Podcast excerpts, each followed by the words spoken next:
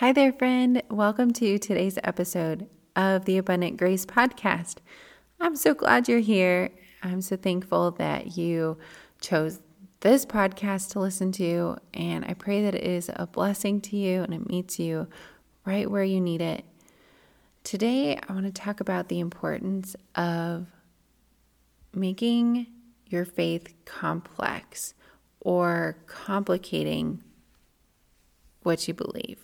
I've thought, I've tried to think of other ways to say it um, so that it comes across a little bit more clear in what I'm saying, but hopefully the title is grabbed your attention and really well describes what I'm going to talk about today. So, I'm going to start with a story that I think we can all relate to. Having a conversation with a friend and the topic was women in leadership positions in the church, not just leadership positions, but like head pastor positions.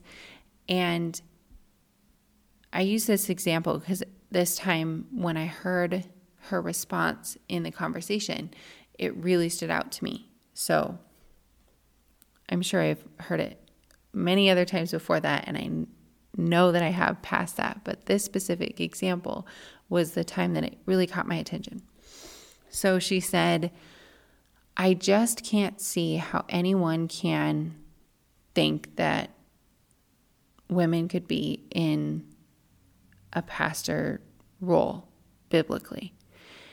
And I actually know many people who defend that position with the Bible. And it can be, I don't know, what's the word? Unkind of us to recognize that someone else is coming at this, whatever topic that we're talking about, with just as much regard for God's sovereignty and just as much regard for God's will and that they might even have the same final authority, the Bible or God's Word, and they might reach a different conclusion. And it's really important to be able to see where the other person is coming from.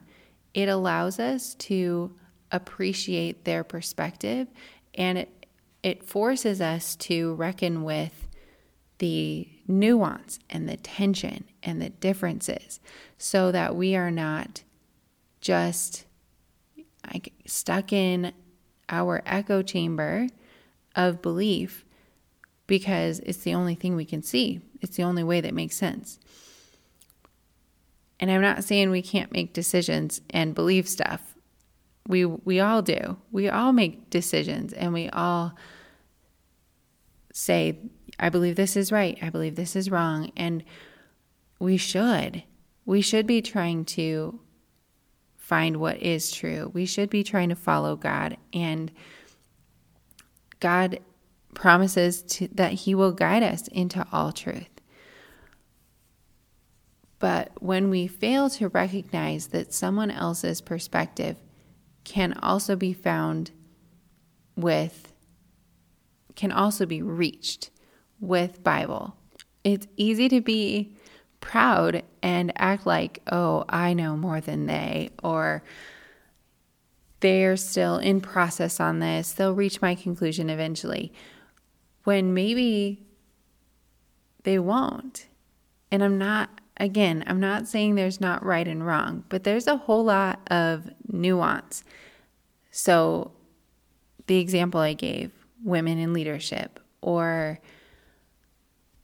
Calvinism versus Arminian theology, or even open theology people talk about in the Bible or using Bible to support their beliefs.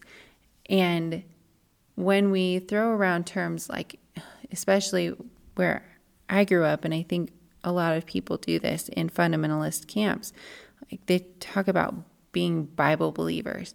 And there's absolutely nothing wrong with being a Bible believer. That's a good thing. But when we act like we have the corner on the market and the only way to interpret something is the way that we've been taught it or the way that our tradition suggests, because we all have a tradition that we're following, even when we don't want to admit it.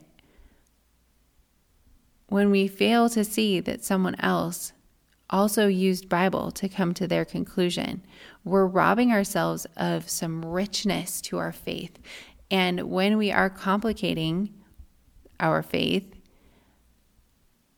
it does get messy sometimes. Well, if they believe that and they have these verses to back that up and they have this um, tradition and this is what the early church fathers believed, it can challenge us, but those are good things. It's good to be challenged. It's good for us to have to go back to scripture and say, okay, so what does this say? Or how did they reach this conclusion? So instead of saying, I just can't see how so and so could reach this conclusion, or I just don't see how this belief could be reached through scripture, maybe see why, ask why, say, Hey, so and so, you said you believe this, and this is how you operate. Why is that? And it forces us to have a lot more empathy for people when things are a little bit less black and white. When we know what we believe, we're not going to be intimidated to look into what someone else believes. And when we are open to changing our opinion on something, it's really healthy we have to approach a subject with a teachable spirit and a heart willing to learn and willing to be told that we were wrong. This is why I had Chelsea Andrews on the podcast back in May talking about civil discourse, talking about depolarization and tools for listening to each other and tools for speaking up so that we can sit in hard conversations and learn from each other in a way that we can't when we are stuck in our narrow perception of things. We don't like to think of it this way, especially in fundamentalist camps where things are so black and white. We don't like to think everyone has, everyone is looking at the world through a certain paradigm, through a certain lens. But we are. So it's really important to do our best to acknowledge the lens that we're looking at a situation or a topic through. Take the lens off best we can, maybe fit someone else's lens on and go, oh, that's how they reached this conclusion.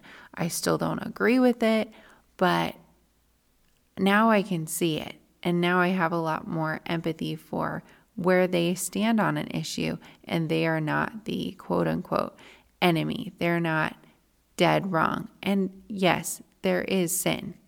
That is dead wrong. But a lot of these issues that we come at are not sin issues they are still secondary issues that we have elevated because we fail to see the nuance. So I don't know what.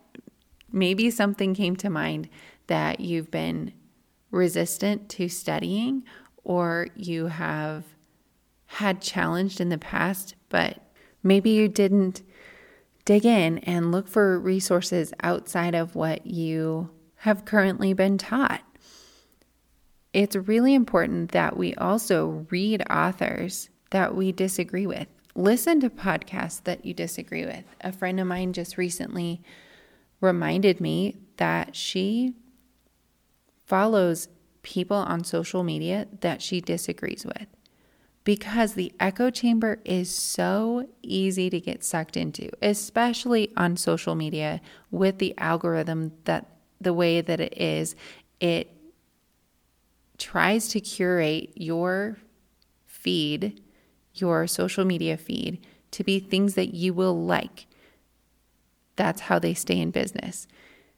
So if we are not intentional about following voices, following people whom we disagree with, it can be really easy to get get to a place where we have confirmation bias all around us cuz all we are hearing is stuff that we already agree with and it confirms our conclusions. So, grab a book by an author that is on the other side of the aisle on an issue than you.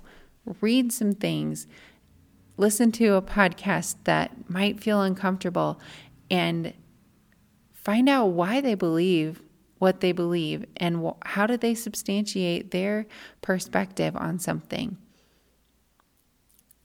There is so much growth available in just questioning. Not that you have to change your opinion. It's just healthy to be able to see where someone else is coming from. I want to read an excerpt from an article that I had the privilege of writing for the Unmoorings second issue. The title of the essay is I Used to Be Afraid of Truth. Doubt and uncertainty were scary at first, but they have served me well.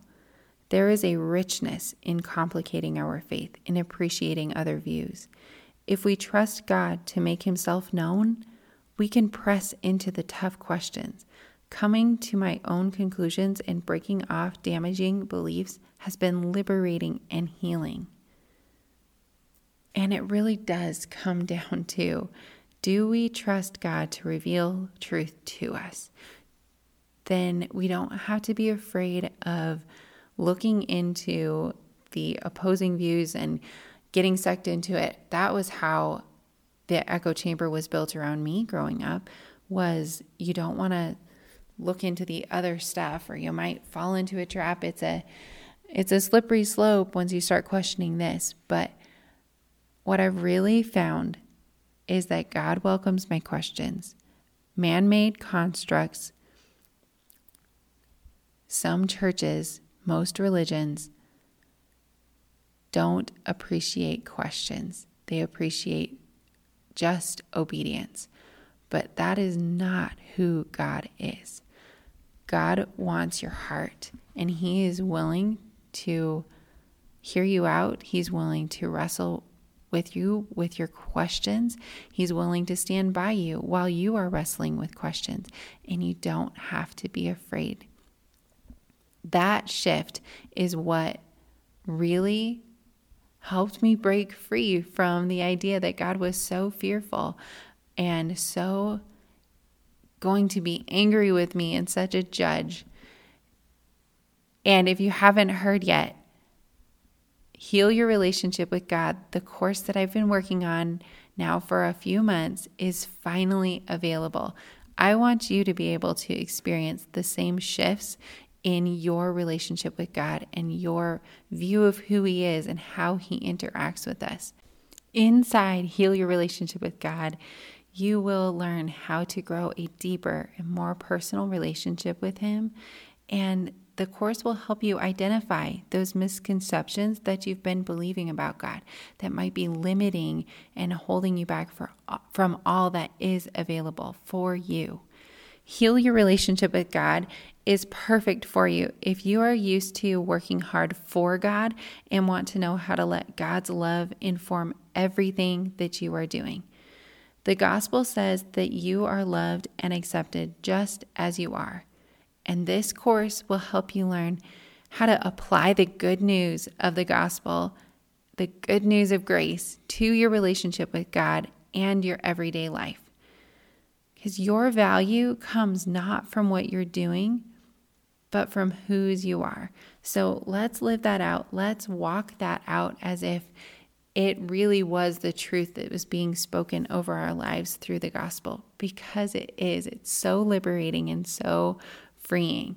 To get into that course, go to emilykLewis.com forward slash heal now. There's also a link in the show notes. If you have been wanting a closer relationship with God the Father, the Holy Spirit, Jesus, or you want to know how to get rid of the shame and the guilt that has been put on your shoulders, I want to see you inside this course. I can't wait to see you break free from so much of this bondage. And I would be honored to walk with you on this journey.